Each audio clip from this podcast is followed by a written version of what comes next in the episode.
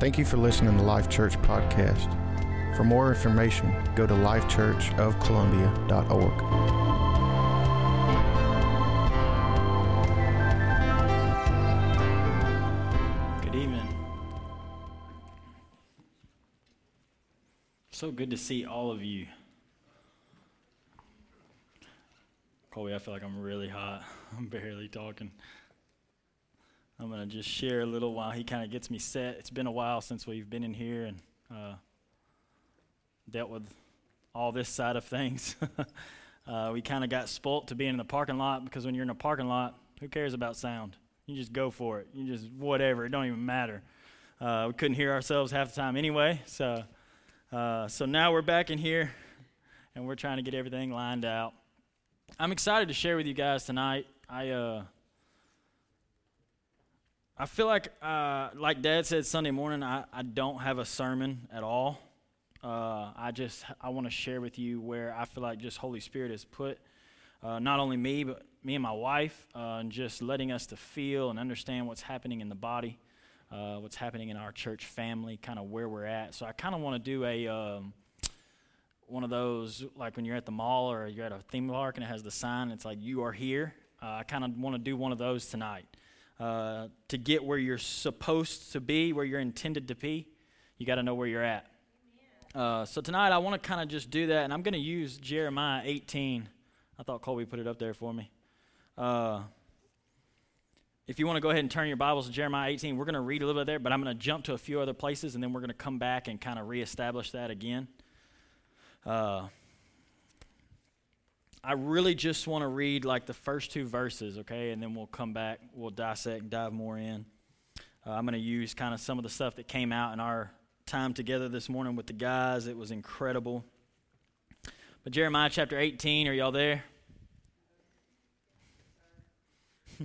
it's in the Old Testament, it's right after Isaiah.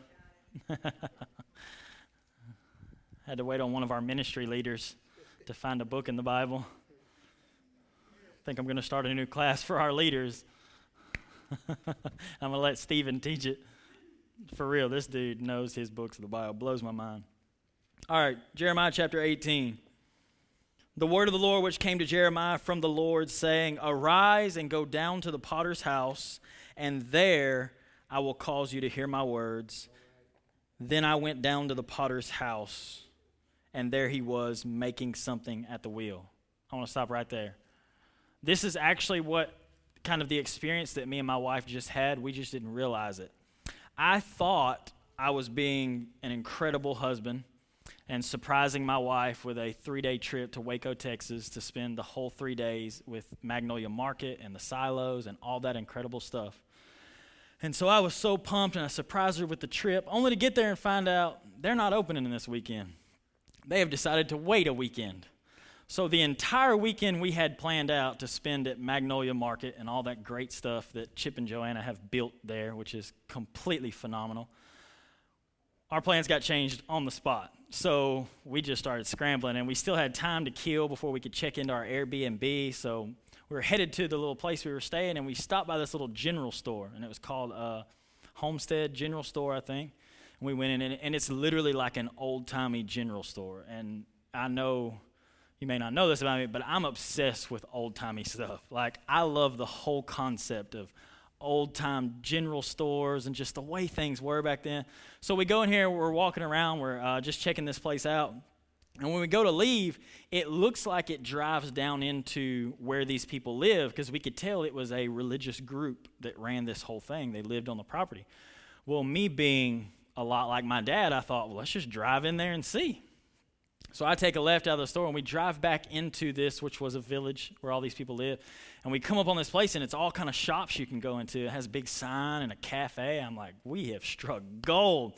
So we get out and we start walking through these shops and it's all their handmade stuff. They make it right there on the spot.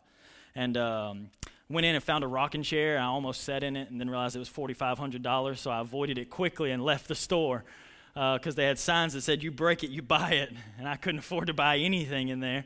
Uh, but anyway, we were just going through this. Well, we ended up in a, a potter's house. And literally, that's what it said on the thing Potter's house. And we walk in here and we're admiring it. This is actually a piece I bought from them. They hand make everything literally right there in front of you. You're watching them do it. It was it was one of the most incredible things I've ever watched happen. And we're in there just hanging out, and Courtney's freaking out. She's like, Man, I've always wanted to do pottery. And we're watching the, the ladies make it and do all this kind of And about time we're turning to leave, they have a sign that says, Sign up for your pottery class. So we turned around on the spot. We're like, We want to set a schedule. We want to do it right now. So we bought a two hour class where Courtney got to make some pottery. And surprise, surprise, she killed it. First time she's ever done it. She made four different pieces. We'll get them in about eight weeks. I'm so pumped to get them. Uh, but anyway, we were in this place. So, so we get in here, and I found myself in this same thing that we just read in Jeremiah chapter 18. I'm sitting across from my wife, and she's making pottery, and my mind's just, my spirit's just running like so much. Back up, rewind. I'm to try not to leave anything out. Before we actually went to the class, we went into the pottery, we signed up for the class, and we left, and we started walking through this little village. Well, then we popped up on a blacksmith shop, and it was the same way. You could sign up for a class. And I was looking at them dudes, and they're thinking, no, not this guy. That's grown men in there bending iron and put it in the fire. I'll just do the pottery class with my wife. It's cool, bro. Thank you.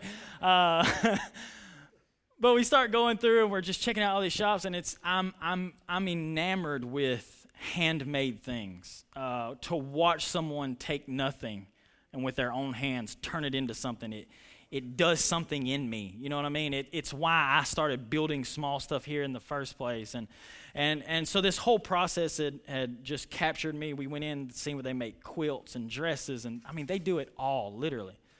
Well, while we're doing this little tour of their place, we come up to this huge barn, and on the side of it, it says Ploughshare, the Institute for Sustainable Culture. And immediately I took out my phone, took a picture of it, and Courtney's like, what, What's going on? I was like, I feel like the Holy Spirit's just, He just captivated me in this moment. So I, I need to document this. I need to have this to see what's, what's happening here. And, um, and so after that, we went on to the trip. It was a very different trip for us. We didn't talk a lot. I don't know. And I don't mean that as a negative thing. I feel like we're always, there's always that pressure of you got to be talking constantly and communicating. Sometimes you don't. and it's okay. Now, there are sometimes you do need to communicate, with, but we were both, I feel like, processing so much spiritually and so many things were happening. And we did have great dinner talks and things like that. But I just began to process all this, and Holy Spirit just began to deal with me. And I was hung up on this idea that these, these people, this, this group, had created a, had, had carved out an area and created a place that was self sustaining. They didn't need you. They didn't need the government, they didn't need anyone else. They could literally do life and have everything they needed without touching an outside source. They raised their own animals, they planted their own gardens, they made their own clothes and pottery and all, which now it looks like they're moved on and I'm sure they buy stuff. Now they just make it and sell stuff. But but I was just captivated by this whole process. And then God took me into Jeremiah chapter 18, and I began to see that God told him, I need you to go to this potter's house. And if you'll go to the potter's house, then you'll hear what I have to say.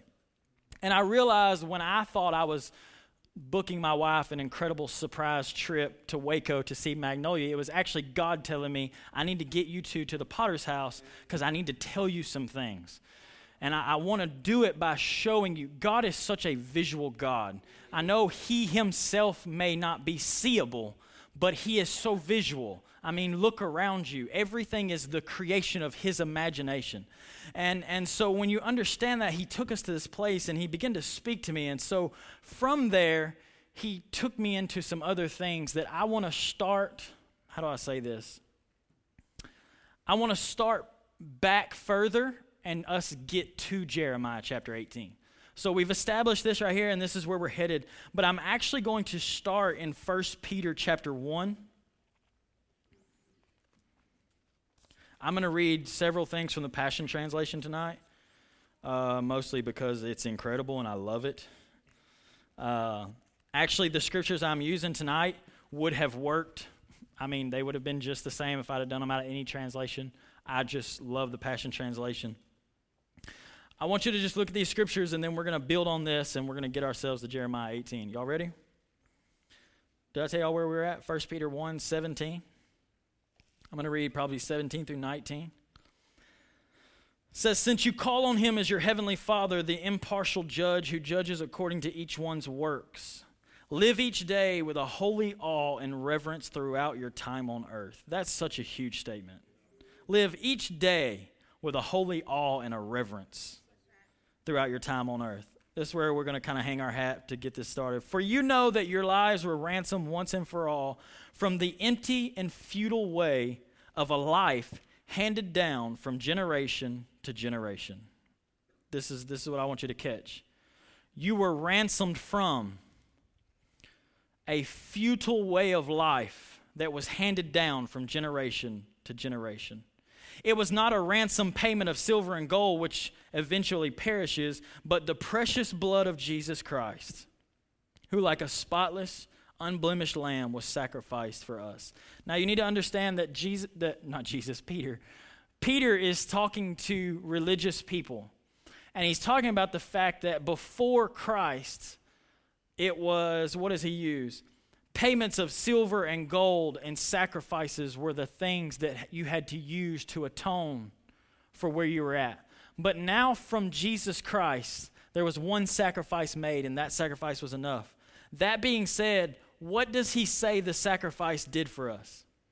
It ransomed us once and for all from an empty and futile way of life that was handed down from generation to generation. I want you to check out this word futile. Uh, this is kind of where I got hung up because he's dealing with a futile way of life. He came and ransomed us, he saved us from the futility of life. So, so what is that? What does that look like? And the actual word futile means incapable of producing any results. I'm going to say that again for y'all that are taking notes.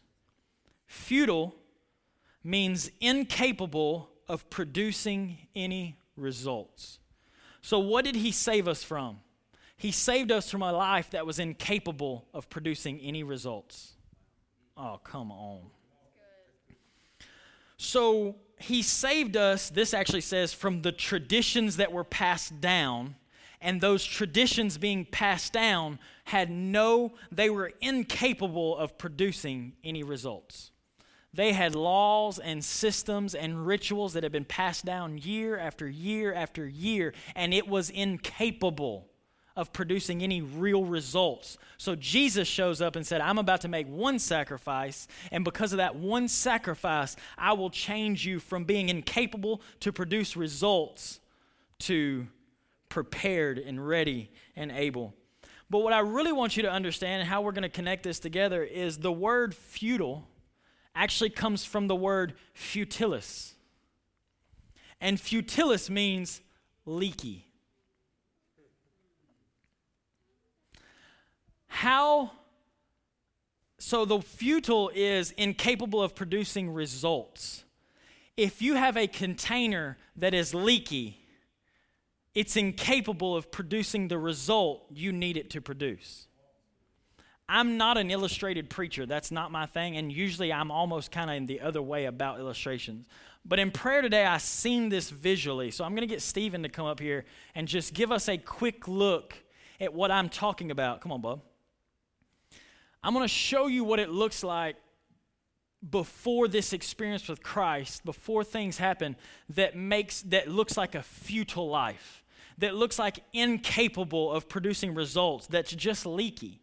So Stephen, what I want you to do, I want you to come here, I want you to take this thing. I want you to dip that water out of there with that thing.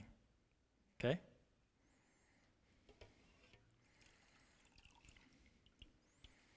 See, the goal is I need to transfer something from here to somewhere else. I have possession of something that I would like to get from here to there. He said, I want you to pray, Your kingdom come, Your will be done from one place to another place. But the problem was Stephen, get you another dip and try. I want you to. No, I don't want you to do that. You get all my stuff away. I want you to try to hold some water in this. All right. The problem is in the old way before Jesus. Every time God wanted to transfer something, this is what happened. We lived in a futile system that had no ability to produce results. So, no matter how many times he dips this, when he goes to fill something else up, it's empty. He said, I'm trying to get what I have to another location, and I need a vessel that can do it. See, if you know your Bible, you know Timothy gave us a really good lesson on vessels. And he taught us that you are a vessel, and there's different types of vessels. But he really taught us that in, in verse, chapter 2, verse 21, he said there's a vessel of honor that's sanctified and useful. Oh, come on. Why does God need a useful vessel? Because he has so much of something and he needs to transfer this something into another location. I'm praying your kingdom come, what you possess come and be in another location. He said, Well, according to my law, for me to do that, I need a vessel that I can take. Why, why, why make Jesus flesh and put him on earth? Because according to God Himself, He needed a vessel. And He said, All the vessels on earth are too leaky. So, Jesus, what I need you to do, I'm going to wrap some clay around you. I'm going to put I'm going to put the word on the wheel and I'm going to spin him into what I want him to look like. That way I can fill him up. I can put him on earth and he'll transfer what I have wherever I need it. So Jesus shows up to a world of this incapable of producing the result according to, to, to, to timothy 2 timothy incapable of being useful and said i'm about to send jesus who's going to make one sacrifice and he's going to do away with futile systems futile lifestyles. Thank you buddy. I may call you back up in a minute. So 2 Timothy 2 and 21 says there are also vessels of honor that are sanctified and useful for the master, prepared for every good work. So Jesus comes on the scene, makes a sacrifice to make us pre- sanctified, useful, and prepared. These are the three things that come from the sacrifice that Jesus made. So he shows up and says, I'm about to take you from this leaky vessel this futility that every time I try to do something in you on Sunday, Monday, it's leaked out. I'm about to just get in your mail now. See, because I show up on a Sunday morning and you feel so strong and you feel so incredible and you feel like you could storm hell with a water pistol. But on Monday, so much has already leaked through your futility that one bad word from a coworker and you forget all about Sunday morning. And we live in this futility, and it's not the lack of God pouring out, it's the lack of our ability to be useful, to maintain. It's the futility of humans. It's the futility of mankind. In preparing for this, I went through this study and began to look at where the Bible deals with futility. And by that, I don't mean just everywhere it says futile or futility. I mean where it deals with futility. And it, do, I mean, the scriptures are endless. He talks about your own personal thoughts are futile your own religious ways without knowing Christ is futile. Your, your, your ability to hear the word and never respond to it is futile. That's why the Bible says when you hear the word and you don't respond to it, Satan will snatch it from you. There's an ability for it to be removed from you. That's called futility. It's called futility. So Jesus shows up to change the game. And this is where we find ourselves in Jeremiah chapter 18. Let's go back over there. Y'all ready? I, I, know that was a really quick foundation, but I need you to hold on to that, all right? Jeremiah chapter 18, verse 1 The word of the Lord which came to Jeremiah from the Lord, saying, Arise and go down to the potter's house, and there I will cause you to hear my words. Then I went down to the potter's house, and there he was making something at the wheel. Let, let, let me catch something real quick right here. God said, I want to tell you some things, but I need you to be in this place to do it. How many times in our own personal lives has God had personal revelation to pour out on you, but because of our lack of obedience, we never reached the revelation? God said, I have something I want to show you, and I want to tell you, but I need you to go here to get it. I need you to walk to this place to get it. I need you to engage this person to get it. I need you to respond to this to get it. And our lack of obedience removes us from the potential of revelation. So often we accuse God of being silent when in reality it's not God's silence, it's our disobedience. God's desire is to show and direct and lead and teach and all these incredible things, but He does it at your pace. He told Jeremiah, Go down to the potter's house, and there I will cause you to hear my voice. So, what did Jeremiah do? The only feasible thing to do. He gets up and goes where God told him to be.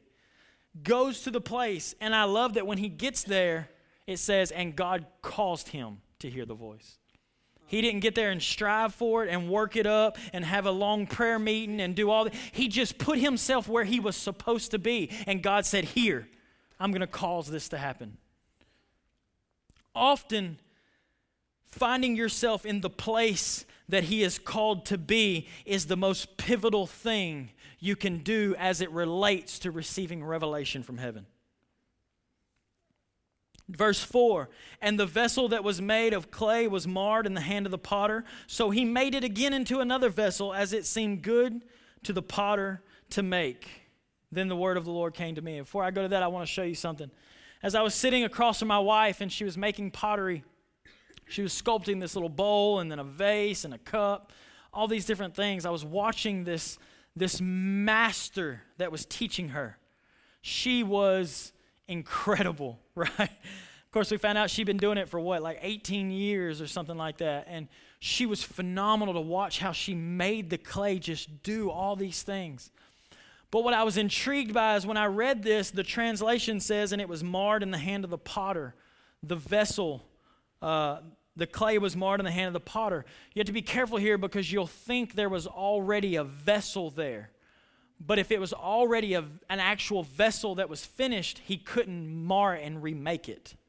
It's, it's, if you know anything about pottery, once it's a finished product, you don't put it back on the wheel and bring it down. That's not how it works. It was still clay. It was still very moldable. And I began to realize something as she was teaching Courtney how to make this thing. As soon as she put it on there, it just looks like this. You just throw it on there so hard and you beat down on it, you get it secured, and then that wheel takes off. And I also found out Courtney had to set the right speed. She couldn't go too fast or you'd sling it off the wheel. She couldn't go too slow or it wouldn't mold the right way. So, so the, the one with their hands on the clay had to determine the speed at which the clay was moving. And, and, and while she was doing that, she would say, uh, the, the master would say, All right, now we're going to pull, do our first pull and and Courtney would put her hands. And what's crazy is when when she was doing it, you don't actually pull up on it. You apply pressure towards the bottom of it. And as you pressure the bottom, it naturally begins to rise and come up. And so, as she would apply pressure and bring it up, I would think, oh, this is awesome. You're watching it grow right in front of you. I'm, I mean, there was kids in the room that weren't freaking out like I was, and I'm just like enamored by this thing. And she pulls it up, and she, it's starting to look like a vase or something. I'm like, oh, man, this is awesome. And then the master of the class says, all right, now push it back down. And so she takes this thing that was pulled up and it's starting to look like a vessel and just smashes it back down onto the wheel. And I'm thinking, I thought we were building something here. And then she says, All right, we're going to pull it up again. She pull, she applies pressure and it starts coming up again. And it starts looking like something in the moment. She says, All right, we're going to smash it right back down again. And she does that and does it over and over until the clay and the wheel are perfectly balanced. I'm just going to let it preach for you. So she so there was a moment of coming up that feels awesome. Right? Come on. It feels so good like this is it. I've got it now. I'm fixing to become something. And the master says it's a little off balance and pushes it back down again. And I'm thinking, God, I know you're the master and all, but I feel like I've done been pulled up so many times. And when I feel like I'm right there at that place, all of a sudden something just smashes me back down again. And the problem is, if he left me up there, I'd always be off balance. I'd never be in sync with the wheel. I, come on, I need you to preach the will in your mind. I'd never be in rhythm with His will. I'd never be in balance with His will. I might look good, but I'd be out of balance with His will. And so, no matter how many times, she literally told Courtney, We'll do this until it's right. Not until you get tired of it, not until you think it should be over. We're going to do this and we're going to apply pressure, and that pressure is going to feel like too much, but then you shoot up and you think, oh, the pressure was worth it until all of a sudden, right back down again because something was off balance. And he begins to work. So when you see the vessel was. Uh, uh, the vessel that he made, the clay was marred in the hand of the potter, so he remade it. That's what you're seeing. You're seeing that potter bring it up and it's spinning and it's, it don't feel right. He pushes it back down again. And he'll pull it back up again. And the process is one of the most incredible things I've ever personally watched happen in front of me. And what was even pretty amazing, and we'll just kind of teach this as like a side note on it. Uh, when Courtney would be on the first couple of them where Courtney was still trying to figure it out, she'd be trying to get it to come up and look like a vase, and it looked uh, something. It looked like something you could tell what it was going to be, but you, you I wouldn't call it a vase yet. And the master would walk up and say, just, just let me, and she wouldn't touch it for two seconds. She'd be like, oh, it's a vase. She did it just, I mean, she just knew just where to squeeze, how to apply pressure, when to let go, when to come in, when to squeeze the top. She knew all of the things that had to be done for it to become the vessel that was in her imagination. So I began to watch, and God just began to speak to me about the process. And that so many times we get really frustrated because why did I feel like I was finally up here?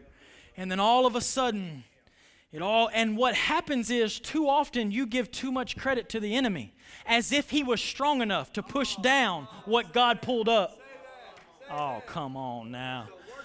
See, see, the thing is, we turn around and start blaming the devil.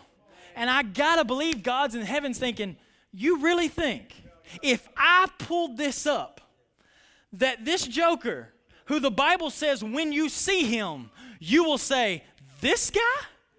This is the one that gave me so much. You think he has the power to do this. So, what happens is See, in your mind, you think, oh, well, that doesn't seem that bad. But what you're actually doing is subconsciously, you're saying, God has removed his hands and you're in the hands of the enemy. See, you, you, you wouldn't say that, but your mind is thinking, if the enemy pushed me down, he had to take God's hands off to do it. Oh, come on. Verse 5 Then the word of the Lord came to me, saying, O house of Israel, can I not do with you as this potter? says the Lord. Catch this phrase. This is the phrase that has been rocking me. Look as the clay is in the potter's hand, so you are in my hands. Let me tell you, Life Church, in this crazy spinning pressure up and down and smashed and spun and all this you're going, can I tell you, you're in his hands. The master potter has you on the wheel and he's doing some things. The worst thing you could do right now is ask him to take you off the wheel. The worst thing we can do is say, God, this is too much. Or believe enough that the enemy's doing it that we remove ourselves from the wheel. When in reality, he's applying pressure and he's bringing us up and he's bringing us down and he's making it balanced. And he's getting everything just right before he moves on. And this morning we were talking about this, and as I began to share and read the scriptures, the Holy Spirit just came into our, to the room this morning in the meeting and began to speak to us and show us where we were at, what we were going through. And in it, uh, Kamal made a statement and you use the word crash. You know what I mean? We were talking about, man, you feel like you just come up and, and, and maybe you get to minister or you do something, you just feel like you're up here. And then he said, and then there's the crash. And he kept using that terminology. And, and I was over here in prayer, I just kind of hanging out this evening, and, and the Holy Spirit just spoke to me. And I don't mean to just put you on blast, on, but you know how it is. He just spoke to me. He said, No, it's not a crash because a crash implies that it was an accident or that it was unintentional. You don't on purpose have a crash. A crash is an accident. But if so that that would imply that it was it was unintentional. So if you have in your mind that the fall, the crash, the come down was unintentional, then you don't have the possibility to grow from the intentionality of it. Come on, you got to hear this. It's so intentional that if you think it was an accident, you'll blow it off. Oh, well, I didn't do this or I didn't do that or I should have done this or and we and we just we consider it a head-on collision. Oh man, I was just doing so good and I ran into the enemy and we crashed and it knocked me off course. No, no, no, no, no, you're not off course. This wasn't an accident, it wasn't a crash. It was very intentional because there was something off balance and he'll bring you down as low as he has to to make sure you're balanced. To make sure you're in rhythm with his wheel. So however many times he has to bring it down. And then when she finally brought it up for the last time, and, and, and the master approved and said, All right, we're balanced. This is where we want it. I was like, Here we go. And guess what she did? You guessed it. Oh, we're balanced. And she smashed it down again. Of course, she didn't just smash it, she has a really imperfect way of doing it. But she just took the whole thing down again to where it looked like that original that just threw on there. And then when she had it there, and she had brought it up and down and up and down. The first time, probably what, five or six times? Was it? It felt like forever. I was thinking, God, Courtney's never going to get this right. she brought it down that last time. She said, everything's balanced. She smashes it back down. And then she starts teaching Courtney how to begin to open it up, begin to prepare it to receive whatever they're going to put in it later. Golly. What's crazy is they start preparing it to receive before it even looks like what it's going to be to receive it. See, the problem is at that moment, you can't even say, oh, that's a bowl, that's a vase, that's a cup, that's a little match holder. They had all kind of cool stuff there. They even had a match holder that you could strike it on the side of it. How? I don't even, anyway, you don't even know what it looks like yet and yet it's already being prepared to receive what it's intended for. See, the problem is we will hinder our ability to receive because we're so obsessed with what it's going to look like. Well, well, well, am I going to be a, a, minister? Am I going to be this? Am I going to be that? And what am I going to do in the church? And what is my purpose? And what is my goal? And he said, I ain't even there yet. I just need to know you can receive. That's all I need to know right now is that you can receive something. And once you can receive something, then we'll start bringing it up into what it's going to look like. She had to bring it up, she had to prepare it to receive. Once she had it opened up and ready to receive, there was another very, very important step that took place. And she gave Courtney this little, uh, I don't know what you call it. It was like a little pointy pin looking thing. She said, Now, before we move on, you're going to stick this all the way through the bottom, and we have to make sure the foundation is exactly a quarter of an inch. Was it a quarter of an inch? Something like that. She said, So if it's not right, you're going to have to pressure it again. You're going to have to push it down again. You're going to have to pull it up, whatever you're going to do. So the foundation had to be just right before anything could start going upwards. So they would check it and check it, and then they would begin to bring this thing up. And I could just see this master potter doing all these steps. And I mean, they had a, a thing on the table where it showed you all the steps, and it was just, it was like this big, just tons of different things. And after he went through all these steps, he, she started bringing it up into what it was going to be. And at one point, I was so I was so amazed because she was making a vase, so it was going to be a little taller. And and it had to come out at the bottom and in at the top, and just watching how they make the clay do all these different things. But at one point, she grabbed it because she wanted to squeeze the top in on the neck like a vase. When she grabbed it and squeezed it in, you could see the part above her hand starting to do like this. It was just like, I was thinking, oh, we're about to lose it. We're about to lose it all right here at this last moment. But, but the master knew just enough to squeeze it she kept telling Courtney, You've got to find that place for you where it's tight enough to, to mold it, but not so tight that you lose it. And she said the, the, the, important thing is finding that perfect pressure. And the reason I'm saying it has to be so perfect, it has to be so precise, because you have to be so bought in to the fact that he said, just like the potter, you're in my hands. And if you actually trust him like we say we trust him, when the pressure comes, I don't freak out because I know whose hands I'm in. I don't like the pressure, but I'm not leaving. I'm not quitting. I'm not stopping because I know he knows just how much. He knows when I can't can't take it. Doesn't the scripture tell us he'll never put more on you than you can bear? Can I tell you, he won't bring in so much pressure that you lose it. He'll bring just enough pressure that it makes you look like he thought you would look, makes you look like his imagination. And she squeezed it down, and just when it looked like she was about to lose it, she just comes up with it. It just looks like this beautiful vase, this beautiful vessel that was now sanctified and useful. Now, now you could do something with it. Because when we first walked up to the table, there was a big clump of clay laying there. And Courtney had to cut the clay. And then she had to knead it and knead it and knead it and knead, before it even got ready for the wheel. And then it's been through all this process, all this time, all this pressure, all this spinning, and now all of a sudden you're looking at this is useful.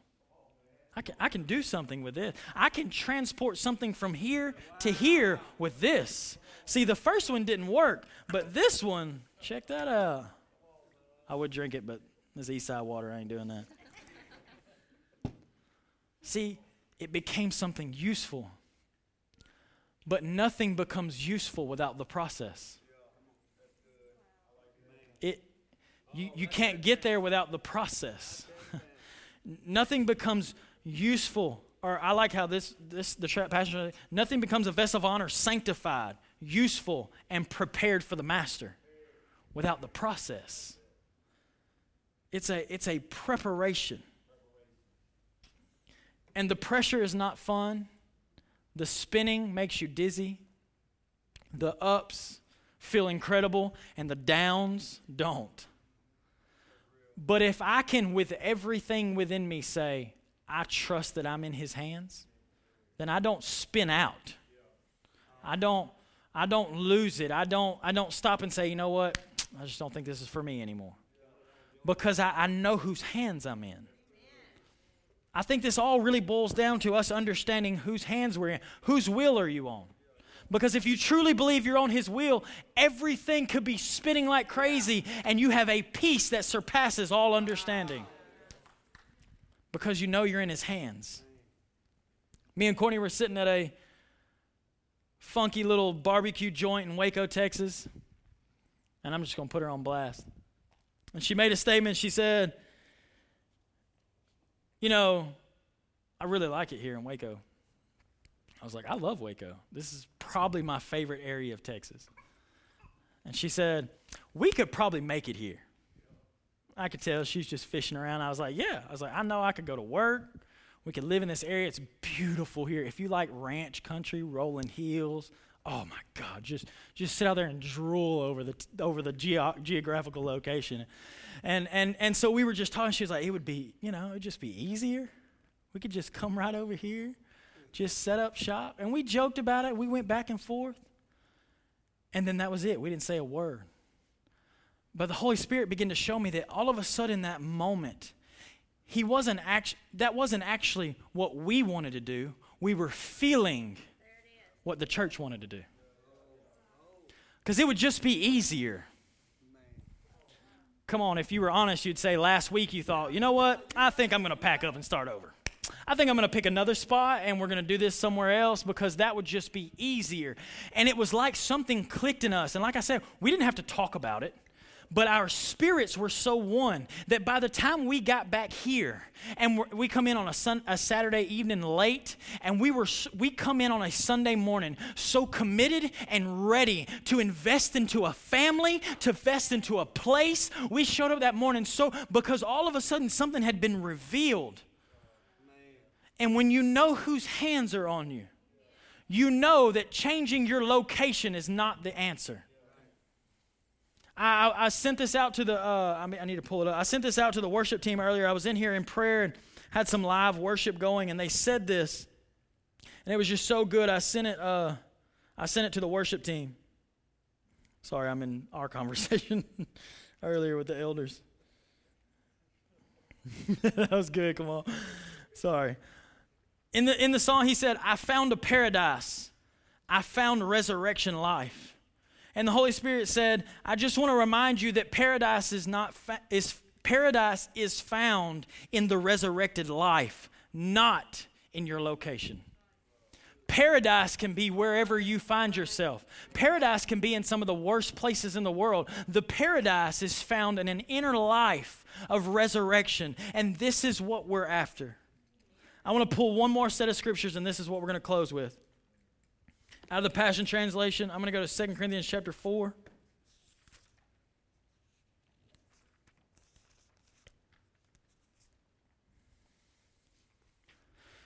2 Corinthians chapter 4, verse 7. I'm going to read, I don't know, who knows how much.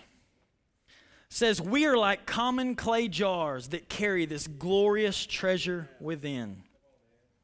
We are just common clay jars. We're just earthen vessels, your translation probably says. Earthen vessels. But we carry a glorious treasure. Why does he spend so much time on the process?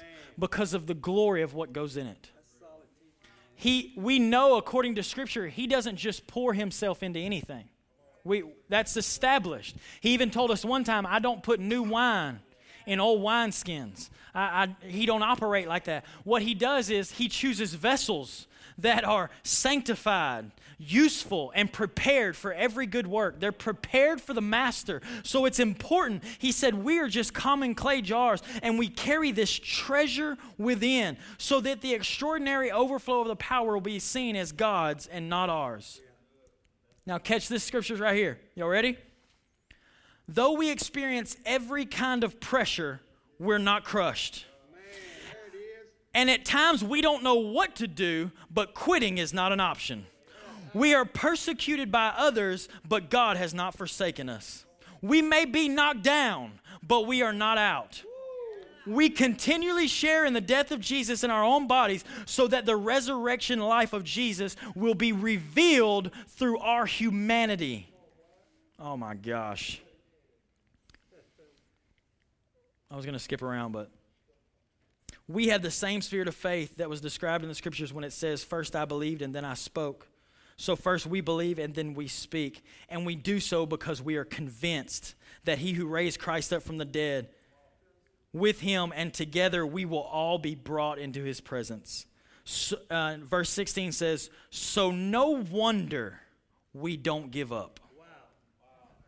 wow. Golly. No wonder we don't give up because I know whose hands I'm in. I know that I know that even though even though I experience every kind of pressure, it doesn't crush me because God's not into crushing you. He's just into applying enough pressure that it raises you up into what you're called to be. And at times when you don't know what to do, but quitting is not an option. I feel like tonight we need to get some resolve on two things. First and foremost, I need resolve in knowing that I am in His hands, just like the potter has the clay in his hands. And number two, quitting is not an option. Walking away is not, it's not even on the table.